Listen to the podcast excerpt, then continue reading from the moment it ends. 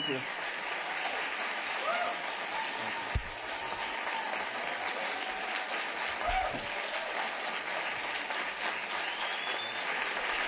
I have um. Thank you and assalamu alaikum. Peace be with you. There's three mics here, so I, I don't know where I'm supposed. I'll put this down.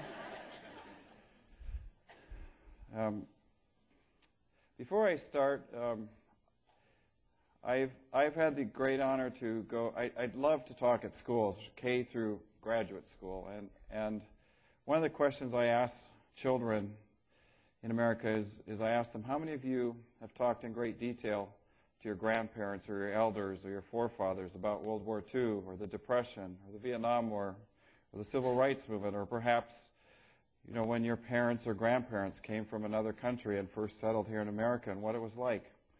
You know, only in America about 5 to 10 percent of the hands come up. If I ask that same question in Afghanistan or Pakistan or even in Africa, 90 percent of the hands come up. And I think it's a great tragedy in our society that we've lost that oral tradition, often that goes down from grandparents down to the grandchildren. And it's a rich tradition about folklore, about culture and heritage and faith. And, and to honor that today, I'd like to share with you a little story. The hardcover book uh, that came out in, in March of 2006. Anybody have a hardcover? Okay, wave it up here. Okay. I mean, you might not want it after I say this, but um, the uh, I, I got to pick the title, Three Cups of Tea, but uh, Viking told me they would pick the subtitle, and they picked One Man Mission to Fight Terrorism One School at a Time. And I objected to that because obviously there are some ways you can fight terrorism with education, but I said, you know, I do this to promote peace. And I started eight years before 9 11.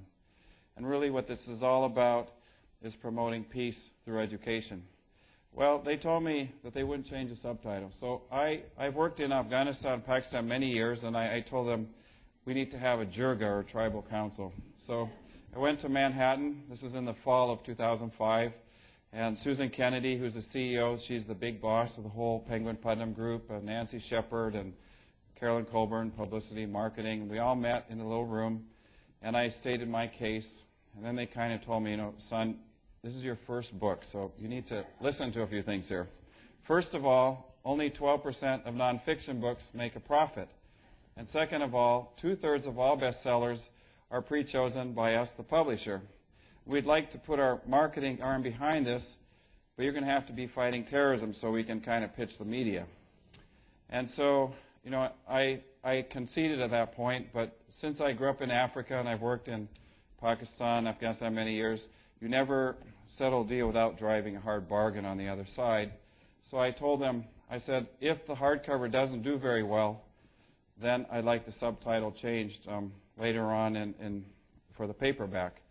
And Julia and our other board, we relentlessly kept pounding away, chipping away month by month.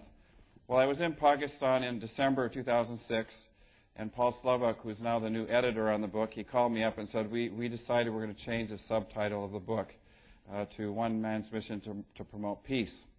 Um, the, the hardcover actually didn't do that well. They sold probably about 20,000 copies. Well, the paperback came out on uh, January 30th this year, and since it came out, it's been on the New York Times bestseller list. It's, it's sold about over 70, 700,000 copies now. And it's One Man's Mission to Promote Peace. And um, they they still a little baffled in Manhattan because they were kind of scratching their heads the first month because there was actually no um, there was only the Christian Science Monitor, but no big city uh, book editor did a book review on the book. And to be a bestseller, you need New York Times or even the Chronicle here or Boston Globe, you know, get some good book reviews. No national TV and no national NPR. And so Paul's asking me, you know, just what's going on out there.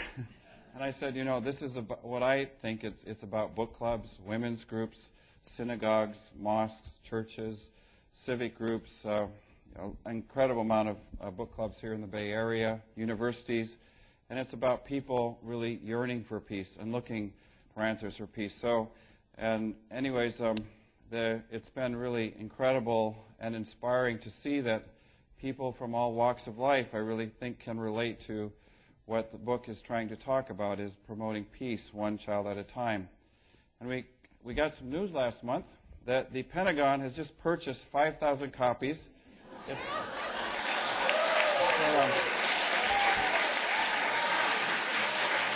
we're going to finish.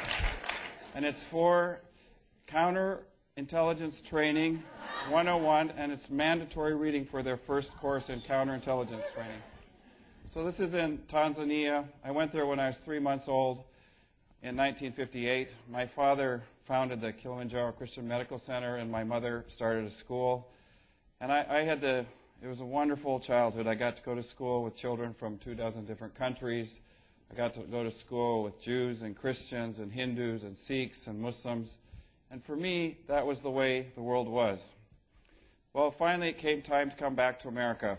I was in high school, and I was really looking forward to coming back to a place where I heard about, you know, those Fourth of Julys and fireworks and Cracker Jacks and all those good things.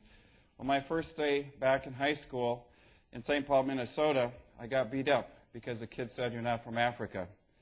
And, you know, it was the first time in my life I learned what the word racism meant. It was the first time I learned about prejudice. And it wasn't in Africa, it was here in America. We were completely broke so I did something that was very unpopular at the time, and uh, especially you know around here. Four days after high school in June of '75, I joined the U.S. Army, and not only to serve my country, but to get the GI Bill so I could continue my education. You know, it actually was in the Army where I saw young men and women from all across America, from the inner city, from farms, from ranches, and it really made me appreciate that the strength in this country is not our commonality, but it's in our great diversity.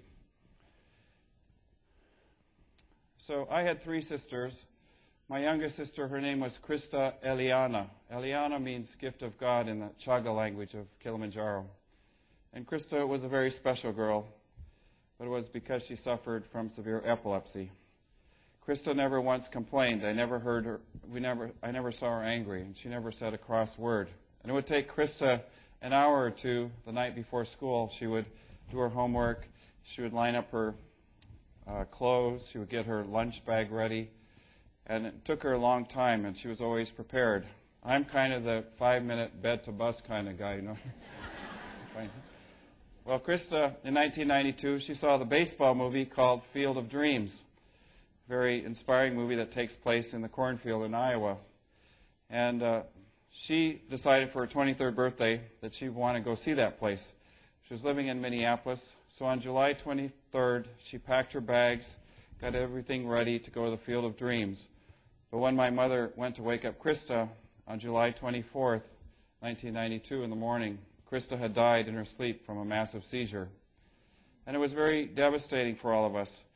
I, I was climbing quite a bit and I was roaming around quite a bit, and Every summer, though, I'd take about a month and I'd do something with Krista. We went to the Indy 500. I took her to Disneyland. I took her to Yosemite here and took her to some of my favorite stomping grounds. And it was very special to do that with my sister Krista. So um, at the time, I was climbing a lot. I thought, I'm going to pick a big, bad mountain to climb to honor Krista. And I, was, I aspired to take, she had an amber necklace that she had gotten on the Indian Ocean coast in, in Tanzania. I was going to take that amber necklace and put it on the top of K2 to honor my sister Krista. Well, I went to K2 to climb a mountain, but instead I found a far greater mountain to climb. Here's K2, um, world's second highest mountain. You can put 84 Matterhorns inside a K2 to fill it up. We had um, we didn't have a lot of money, so we had two seasons. I don't hope there's no outdoor retailers here. Um, two season family camping tents from Logan, Utah. They're $50 each. This tent is a French Legionnaires tent designed for the Algerian desert in the Sahara. this tent came from Wilderness Exchange in Berkeley. It's a 20 year old North Face prototype tent. It's called the Wind Tunnel. This was a design tent that was about 20 years old when we took it to K2. Here's our motley crew of 12 climbers. The gentleman in the middle without the shirt, he left after one week because he found out there's no alcohol in Pakistan. I, I don't tell you anymore where he's from, but okay. And uh, Doug can. This is a. What is this, Doug? Deadly. Deadly avalanche. We call this the mother of all avalanches because it was a year after Desert Storm. And in the foreground, this is some tents from Terrassa, Spain, and you can see the guys running out in their underwear. Fortunately, nobody was killed in this avalanche. This is the Art Memorial in honor of Art who died on K2 in 1953. We climbed a lot at night, and what was uh, these are the tops of pots and pans that have been carved out in the names of the climbers who've died on K2. Well, we climbed a lot at night, and it's very difficult because you can only see maybe 10 feet in front of you. And as we worked our way up the mountain at night, thousands of feet below, we would hear these plates clanging against the rock. And I really started wondering, is this a good way to honor my sister Krista? And finally, 78 days later, it was time to go home. I was weak, I was exhausted, I was emaciated, but most of all, as I clutched my in my pocket, I felt that amber necklace of of Krista's, and I thought as if I had let her down. Uh, anybody who's read the book, can you remember what the first chapter is called? It, it starts with an F. Failure. And um, when that's another thing they really objected to in Manhattan. They said, "Greg, you can't start a book with the word failure." and I, at least, I won that little argument. I said, you know, our success was originally based in failure. And you know what? All of us make mistakes, and all of us sometimes fail. Sometimes we fail with relationships. Sometimes we fail with investments. Sometimes we fail with jobs. Um, I flunked my first driving test when I was 16, and I totaled the car as I backed in. It was at parallel parking. And some, you know, some students don't get into college. And really, when you fail, it's not the end of the road. I just see it as an opportunity and a, and a way to find a different path. And when I come to those moments in life, I often think of the Persian proverb that says, When it is dark, you can see the star. When it is dark, you can see the star. And for those of you who've been there, I failed to get a really good sunset picture on K2. This is actually Orizaba. It's a Mexico uh, volcano in Mexico. but I love this climbing photo to end the climbing sequence. so here's our dirtbag climbers. We got done with K2, and it was time for me to head home to Berkeley, find my way back to Berkeley. Um, I was very weak, and fortunately, we are still alive. That year, five of 12 climbers uh, who, who ascended K2 died during the descent.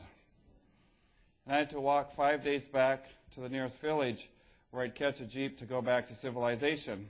As I got to Korphe village, a string of, say, a comet tail of kids started grabbing onto me. And as I got near the village, there was a stout, gruff man with a silver beard. He kind of looked at me, and first he said, Assalamu alaikum, meaning peace be with you. Then he looked at me and he shook his head, and he said, Chizale. Uh, I'm from the Midwest, and the best translation I can think of Chisele is what the heck. you know, um, I was very scruffy and I hadn't taken a bath in about 83 days and I looked pretty bad. And he said, son, I'd like to come, you to come to our village, but first you need to take a bath. so we went down to the uh, Braldu River, very silty, washed up, and then we went to his house for tea. And in that village, I learned many things one out of three children there dies before the age of one. Usually um, dehydration induced or diarrhea induced dehydration. Many of the young men have left the villages over the last two decades to try and get jobs uh, as dishwashers in the cities or work on road construction crews or as porters for the army or for foreign climbers. And often to get a job, they have to pool their resources. They have to sell their goats or sell their land um, to uh, bribe somebody. But who's left behind? It's the women. And the women tell me now that their workload has doubled over the last two decades. I walked into Korphe, and this is actually the first picture I took. I was a stranger, and they were a stranger to me. And we had yet to have three cups of tea with each other. First cup, you're a stranger. Second cup, a friend. And third cup, you become family. But the process takes many years. Here in America, we have two-minute football drills and uh, six-second sound bites and 30-minute power lunches. But over there, it takes three cups of tea, and really, it's about relationships. So I asked about a school, and I wanted to see. I noticed the kids disappeared, and I asked about a school, and they were very embarrassed, reluctant. But finally, they took me behind the village. I saw 84 children sitting in the dirt during their school lessons. There was five girls, 79 boys, and most of the kids were writing with sticks in the sand. Now, I grew up in Africa, so I, I've seen a lot of poverty. But when I saw those kids, and a, a young girl named Chocho came up to me and said, "It's really getting cold here. It was a cold autumn day."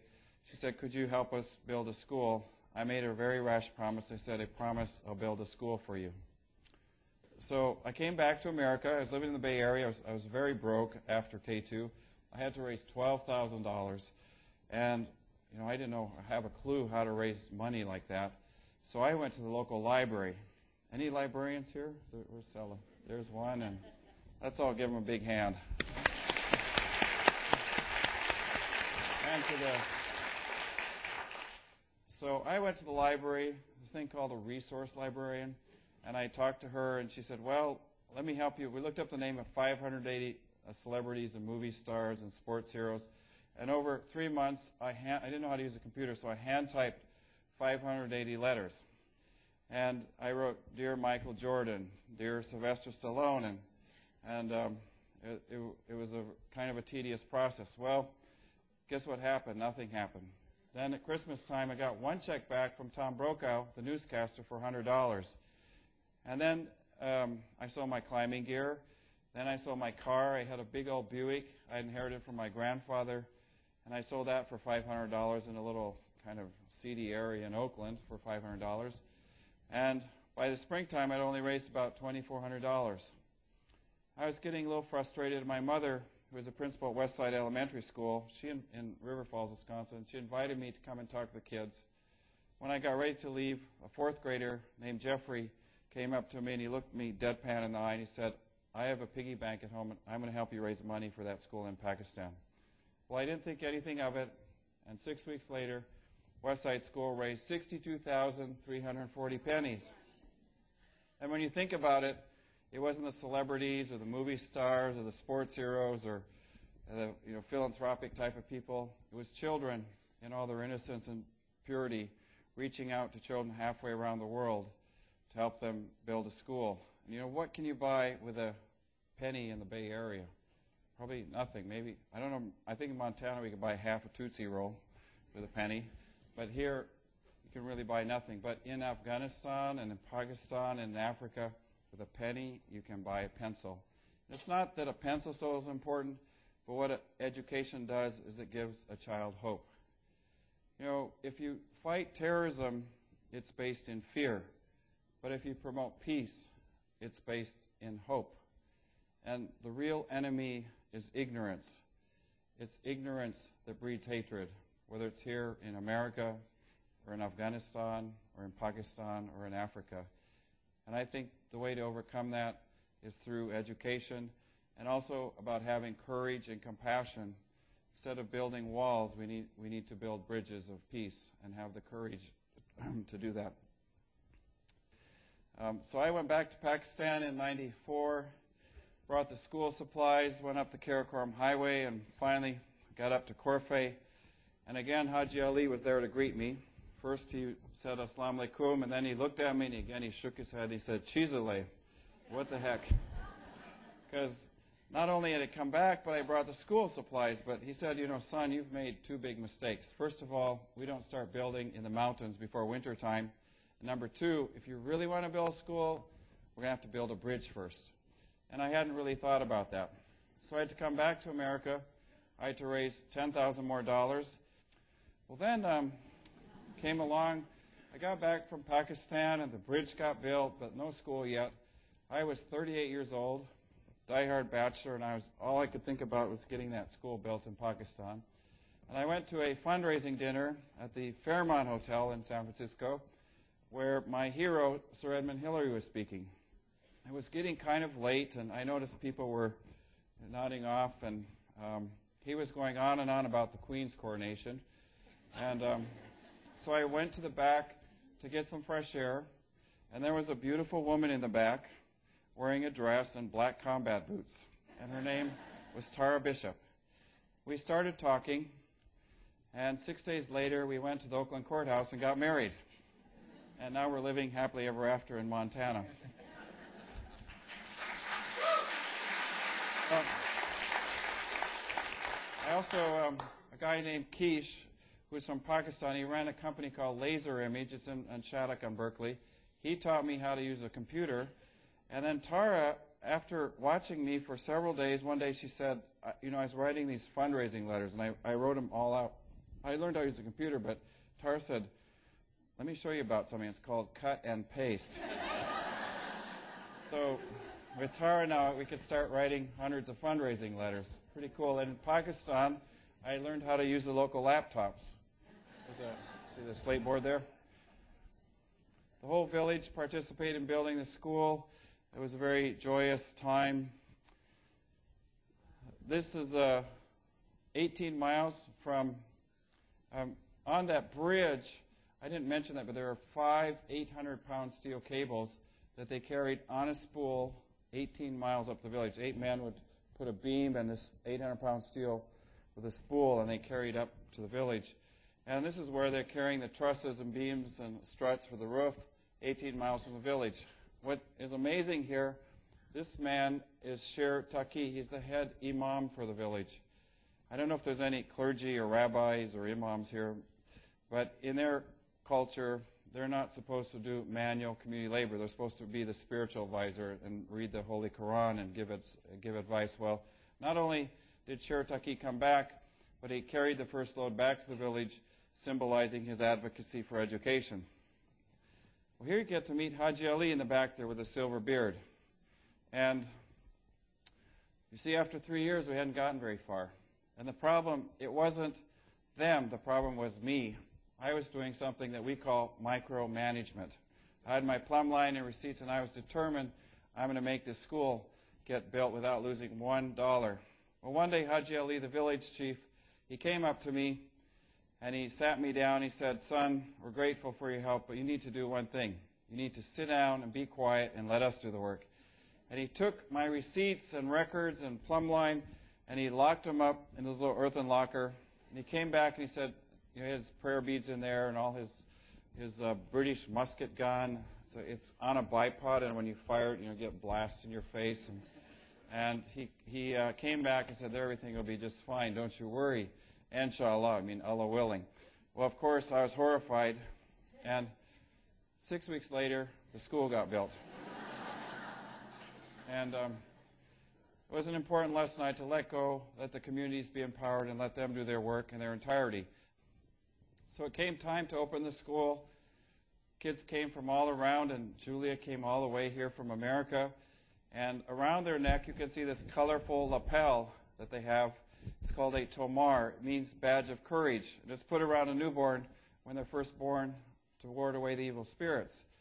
And uh, so the kids put a tomar around their neck. And Julie, you want to stand up and model this? This is a tomar. And it means badge of courage. Well, you can see their joy at being able to go to school, but also look at Sekinder on your right. He has orange hair. He has, it's not because he's dyed his hair, it's because he has Kwashiorkor's disease. He's starving from protein malnutrition. If you look at Fatima on his right, you can see lice in her hair. But despite those maladies, you can also see their joy at being able to go to school. So it came in 96, I decided that I would dedicate my life to promoting literacy and building schools in that part of the world. And I had gotten married and had a baby on the way. And um, if, if you want to read the book, there's an eight day kidnapping when I go into Waziristan, and many things happened. But another thing that happened in 96 is I had my first fatwa issued against me. I've had two fatwas issued against me.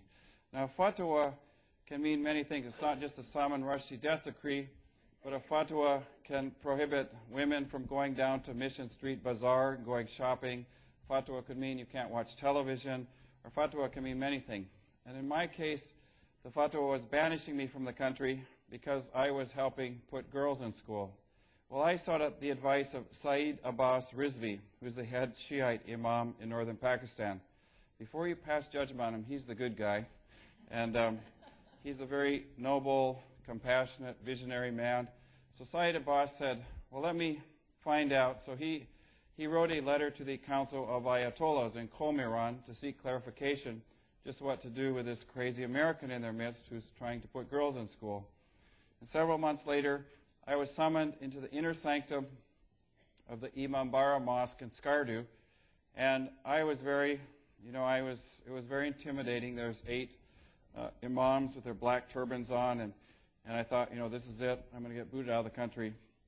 But instead, Saeed Abbas brought me a red velvet box, and he opened it, and in that box was a letter in the ornate Farsi, or the Persian script. And it read, Dear Compassion of the Poor, we have reviewed your case, and in our Holy Quran, education is encouraged for all children.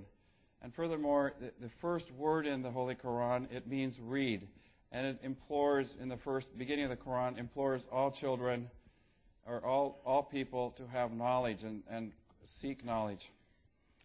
Well, um, with that letter, I started getting dozens and dozens of proposals especially for girls' schools. You know, why is girls' education so important? I've even gone to the extent now where I say you can drop bombs, you can build roads, or you can put in electricity, but until the girls are educated, a society won't change. Several global studies show that if you educate a girl to at least a fifth grade level, it does three important things. One, reduce infant mortality. Number two, reduce the population explosion. And number three, improve the quality of health and of life itself. If you're interested, um, you can go in the library here, look up a guy named Amartya Sen. He wrote a book called Development as Freedom. It's a very fat, you know, in-depth book, but it talks all about that. Mehboob Haq, a Pakistani economist in the 60s, he had the very foresight to see that um, that girls' education would be a, a big process to really bring about stabilization of the population. He, book, he wrote a book called The Poverty Curtain, and more recently Jeffrey Sachs, who wrote uh, The End of Poverty. In Bangladesh, which is a great example, in uh, about 35 years ago, they introduced a massive campaign to get all women literate in the country. Well, also the boys. And um, the literacy rate in Bangladesh in the early 70s was about 22 percent Today, it's more than 75%. And if you look at a demographic curve, which is a population indice, you can see that the population is just starting to reach an apex right now in Bangladesh. They're way ahead of India and Pakistan and Afghanistan as far as female literacy. It's had a profound, it's a really impact on, on the population to, to stabilize the population. Also, um, excuse me. Um, you know, having the hardcover saying fighting terrorism with education, I have also learned um, from talking with Islamic scholars. There's an important message in the Quran. It's very implicitly stated and spelled out in the Holy Quran that when a young man goes on jihad, and a jihad is actually a quest, and most often it's a noble quest. It's a spiritual endeavor or a quest to seek knowledge or but a jihad could also mean if, if a guy's going into a jihadi group. But before a young man goes on jihad, he has to get permission and blessings of his mother first. And if he doesn't do that, it's very shameful or disgraceful. And um, after 9 11, the Taliban had a high desertion rate. Um, they were trying to go around getting recruits to, to fight against the imminent U.S. intervention and the coalition. And they mainly went into large swaths of illiterate, impoverished society because educated women were refusing to allow their son to join the Taliban. Even in our own backyard, in America, often you have like a less educated single mother, parent who's in a difficult position. If, if she, the higher education a, a woman has, the more likely her son is, is to go on with education or get a job rather than getting into violence or into drugs. And certainly she won't condone her son getting into a gang or into drugs. I've often, sometimes been, not often, sometimes I've been criticized for that because some people say, well, all the 9 11 hijackers were educated. In fact, some of them even had university degrees. And that certainly is true. But nobody bothered to check their mothers. Nearly all their mothers were illiterate. and I doubt that they talked to their mothers to go to New York and commit the atrocity that happened on 9 11. So, first, I've got some really exciting news, and then I have to unfortunately talk to you about some negative news. I've been in perhaps about 120 cities over the last 14 months, and I've talked to maybe 50,000 people. And I ask this question most places I go, and I'm going to ask you today how many of you are aware of the fact that in Afghanistan today there are 5.2 million children going to school, and 1.8 million of those are female? And in 2000, which was the Taliban heyday, there was only 800,000 kids in school. How many of you know that fact? One, two, uh, you, you one. Anybody? Okay, one person. So that makes my total now that I've counted about 50,000 people, 21 people in America. And to me, that's the single most incredible, inspiring news to come out of that country. That alone is justification for everything that has happened there, the sacrifice, the cost, and the investment in that country. And nobody in America is aware of that. The media, the government, the people. And to me, that news should be broadcast from every mountaintop in this country. And in this little publication called Hope, we write about that. So if there's even if you can do anything for us, go and tell people that there's some really good things happening, and it's related to education, and that the number of kids in Afghanistan now has gone up sixfold since 2000. Unfortunately, there's other forces at work. In the last year, the Taliban have bombed or destroyed more than 400 mostly girls' schools, and and it's it's a travesty. What is sometimes interesting, amazing though, is that if you go back to these schools, they've been written off the government records. They're not getting any more funding, but some kids are still trying to go to school in these villages. And I think that we owe it to those brave children and to their communities and those countries that we should do everything we can to help those kids continue school. And you know, quit, you know, don't worry every day about the IED counts and the schools that have been bombed, but worry about those brave children who are still trying to go to school. This is Hushay School. We opened up in 1998. There's 12 girls in the front row. I asked them to increase the number of girls by 10% a year. They don't know how to do their math there, so this is what happened one year later. Now there's two rows of girls going to school in Hushay. This is on the far left in the back. The silver beard is a man named Aslam. He's the first man to get an education in, in and his story is in the book incredible story about how he left his village and his father gave him a bag of shekels and booted him across the river and said, Don't come back until you get your education. And basically, that's what he did. He had these um, yak boots on and he walked into this kind of more urban area and everybody's looking at him. And if you ask most men there in the back, what's the most proudest moment in your life? Most of the men will say, The birth of my firstborn son. But not Aslam, on the far left. Assam will tell you the proudest moment in my life is to see my two daughters going to school in Hushay village. And the woman on the extreme far right, her name is Shakila. Shakila is the first girl to get an education in that whole valley of about 4,000 people. Shakila first started writing with sticks in the sand. Today she's in her second year of medical school in Lahore in Pakistan.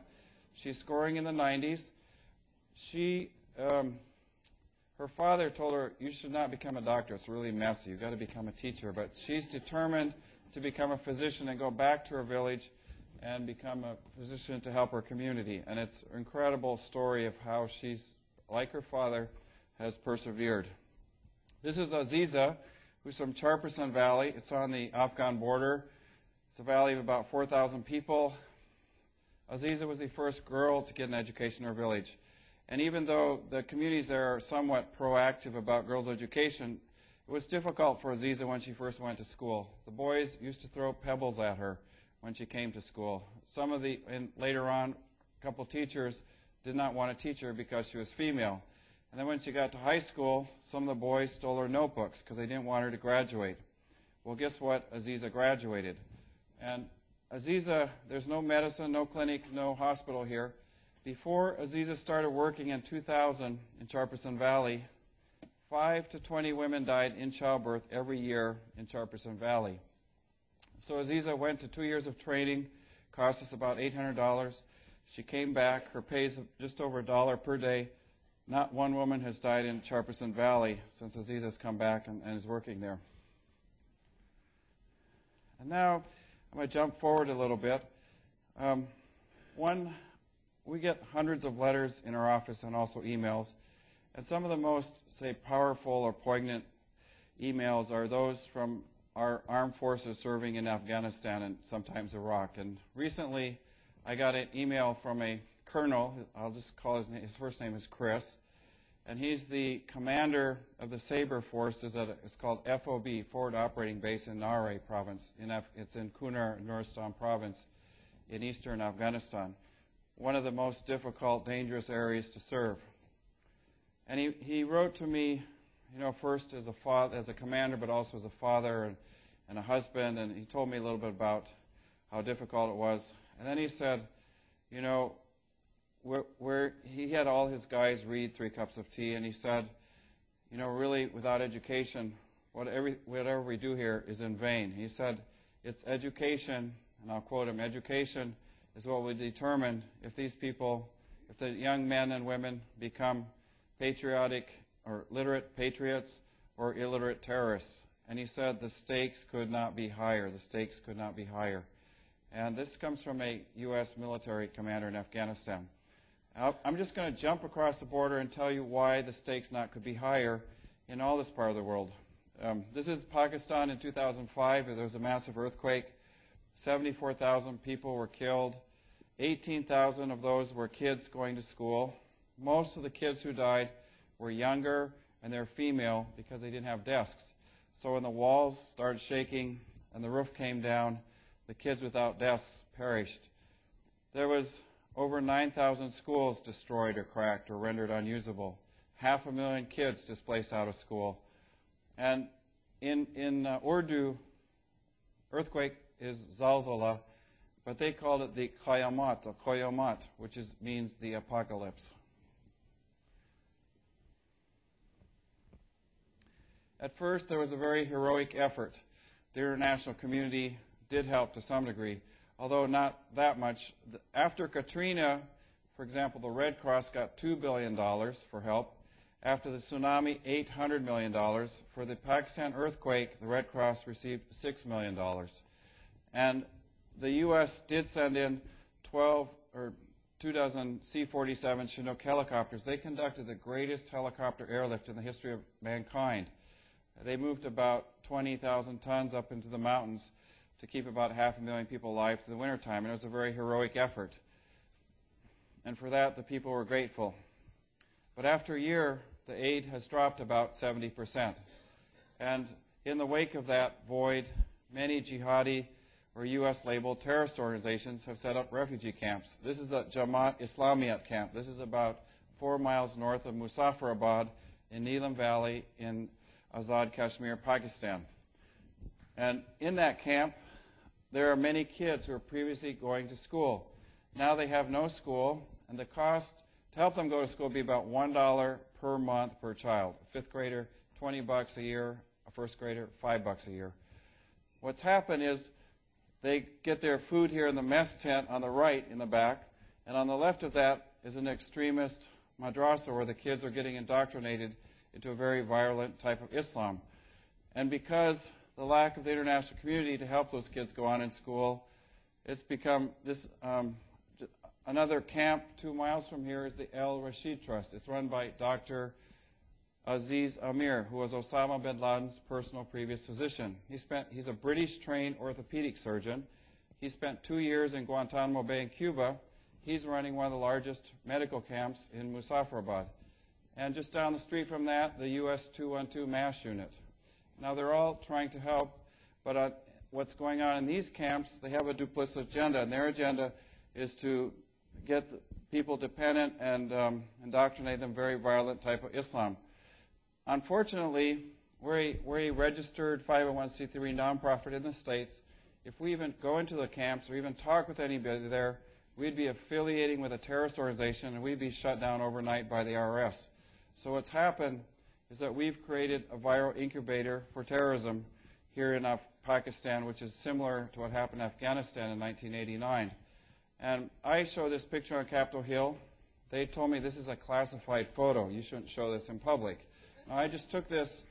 I just took this beside the road in Muzaffarabad, and and uh, you know just to. I think this is news that should be broadcast all over. That the international community, the Pakistan government, nobody cares about the education of those children. We're creating, you know, one dollar per month per child. Instead, we'll be sending in 800, you know, 920,000 dollar Tomahawk cruise missiles in the next decade. Um, and when, when with a cost of one Tomahawk cruise missile, we could build 50 schools and over a generation educate 10,000 children.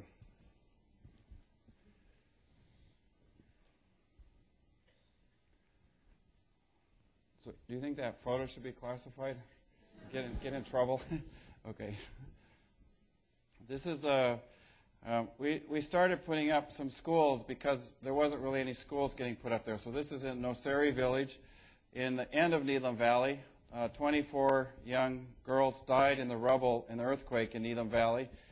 And this is Patika Girls High School. Seven of the bodies were unclaimed. There were 104 girls, I think, who died there during the earthquake. And these um, bodies that weren't claimed mostly was because their parents had been killed in the earthquake.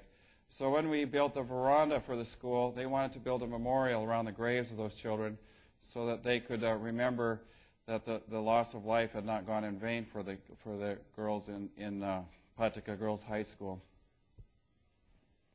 This is uh, Patika Girls High School. And we're also running some other schools.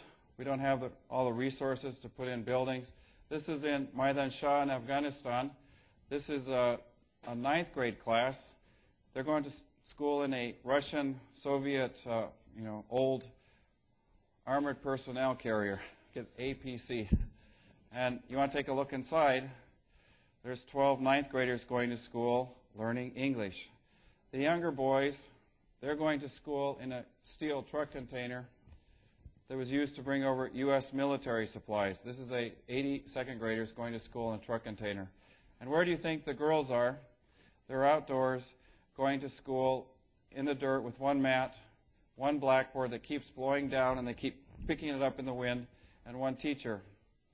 And to me, the courage and the hope that resonates when I see those kids, some of, some of these uh, uh, women, young women here, walk maybe one or one half hours to get to school. I think that, you know, it's time that we really need to help support them and that they have the, the opportunity and the privilege to all go to school. So I'm, I'm sometimes, people ask our organization, and uh, even the board has pondered this a little bit sometimes. Um, I say that, you know, half of our staff is illiterate. I said, why do you hire illiterate people to work with an organization promoting literacy? Well, what it is is these men and some women here, they've worked for us for a long, long time. They're willing to risk their lives. They work for two or three years in a row without a day off. They're willing to go in some of the most difficult, remote, or dangerous areas to risk their lives many year after year just to get one girl in school. And I call this the most, um, say, overachieving, underqualified staff on the planet. And, you know, some people ask me, well, isn't it difficult or dangerous over there? And what's the most difficult part about your job? And what is really the most difficult part about my job is that, as the back of the book says, I'm an Indiana Jones, but you know, I'm not an Indiana Jones or Rambo fighting terrorism in the Taliban's backyard. I'm a father, I'm a husband, and I'm, I'm a son. Like all, I'm just like all of you. I, I, I struggle sometimes uh, in daily life but I'm also very passionate about education. And I know that I, I couldn't do this without the great love of my wife Tara and my two children who put up with me being gone. Uh, we've been married 12 months, uh, 12 years.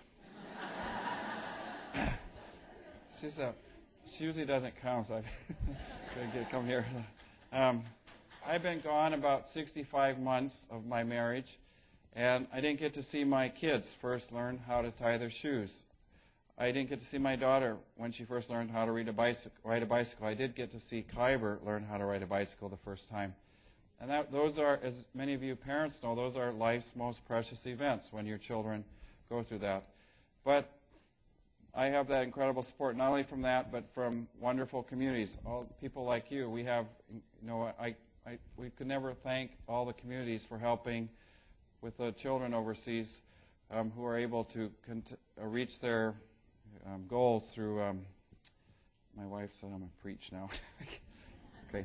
Um, so, anyways, thank you. Every, um, okay, let's keep on going here. And uh, there's a. So, and I wake up at lot of night, and my wife Tara tells me to go back to sleep, but I, I can't go to sleep because I see a village like Pacora, and then you tinker with it, and it turns into Guanajuato, Mexico, and then you do a little more masala, and it turns into Urumqi, China. And you wonder where we're all headed. You know, I really don't know the answer, but one thing I do know is that if you listen to the people, what they want most of all is education for all their children. And I ask many women now, when I'm overseas, I ask the women, you know, I'm here as your servant. I'd like to help you. What do you want?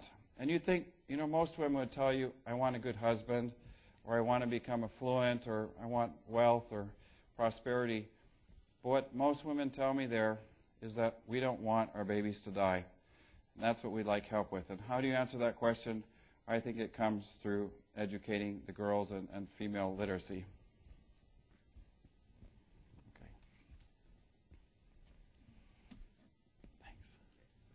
Thanks, Doug. This is a Dok Luna school. This is a Jafarabad Girls School and Conde School. Um, my daughter, um, she occasionally Amira there, she looks at these photos, and a couple of years ago she said, "Daddy, you don't have any playgrounds in your schools." And so we've we busily went around last year, and we've got now playgrounds in all schools and skipping ropes, and um, it's been a really great blessing to see because play, you know, is an important part of the learning process and, and socializing. So thanks, Amira.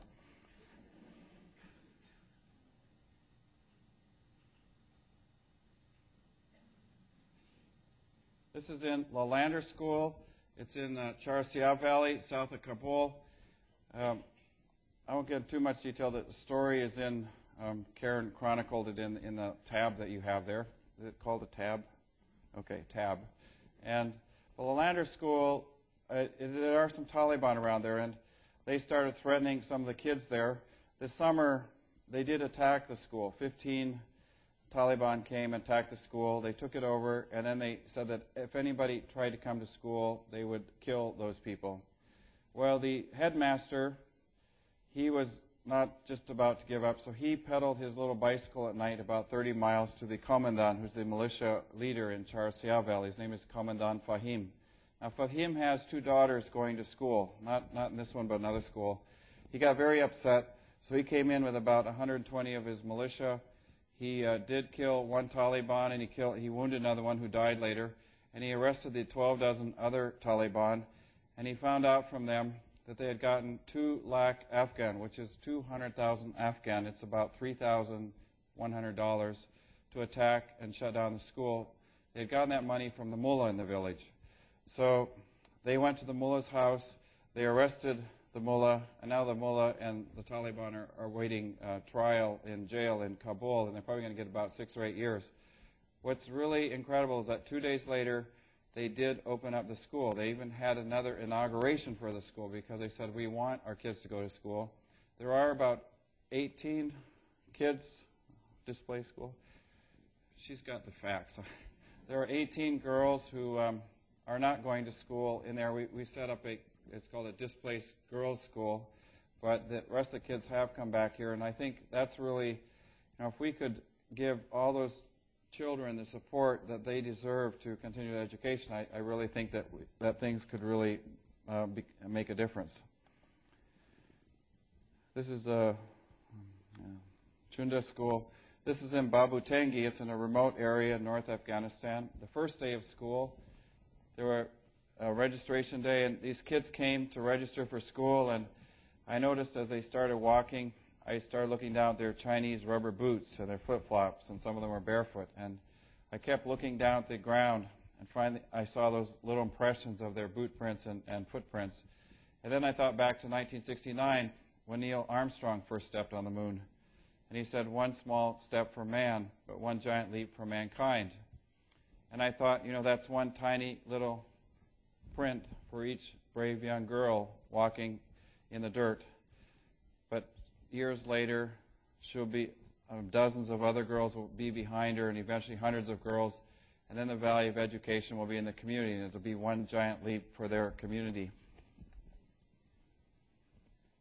It really was the peaks that first brought me there, but the people that bring me back and back again.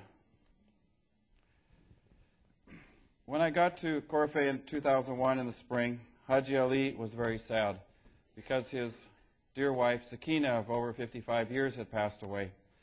And so we, at first, we always embrace each other, and then there's dust flying around and tears in our eyes. And then we often go over to the local graveyard. So as we walked to the graveyard, we saw Sakina buried in the ground in a box facing the west towards the sunset.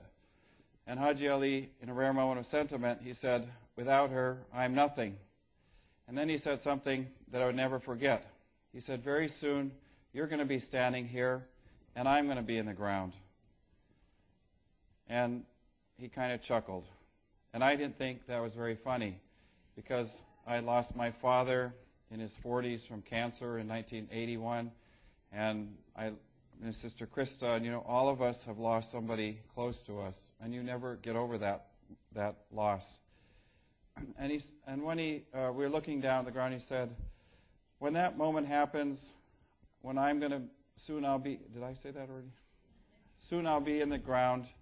And he kind of chuckled and he said, "When that moment happens, when you come to see me in the ground, you're going to be very sad." But I want you to do one thing. I want you to listen to the wind. Flung honawet. Listen to the wind. And I got back to Korphe. It was in October 2001. I was in Pakistan for about two and a half months around that very tumultuous period called 9/11. And after 9/11, the U.S. State Department and the embassy they wanted to evacuate all U.S. citizens out of Pakistan because they said it's dangerous here. But I had a lot of work to get done. So finally, I called my wife, Tara, and I asked her, what should I do? And she said, you know, stay there with the people you love. Finish up your work because the people there love you, and, and you need to be over there right now. And when I was in Pakistan after 9 11, everywhere I went, I was touched by outpouring of hospitality and empathy. I remember a very poor elderly widow named Hawa who brought me five precious eggs and pushed them in my palm. And she said, Please bring these back to the widows in New York who are suffering. I wanted, this is all I have to share with them. I was invited for prayers of peace in the mosques. And everywhere I went, people apologized to me for what had happened in New York City, even though they didn't have anything to do with it. And then finally, it came time, I went back to Korphe. And when I got to Korphe, Haji Ali had passed away.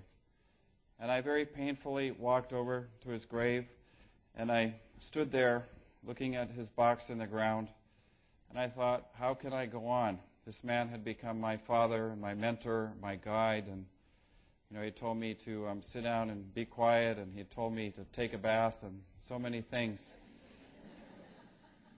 and then I remembered what he said. He said to listen to the wind.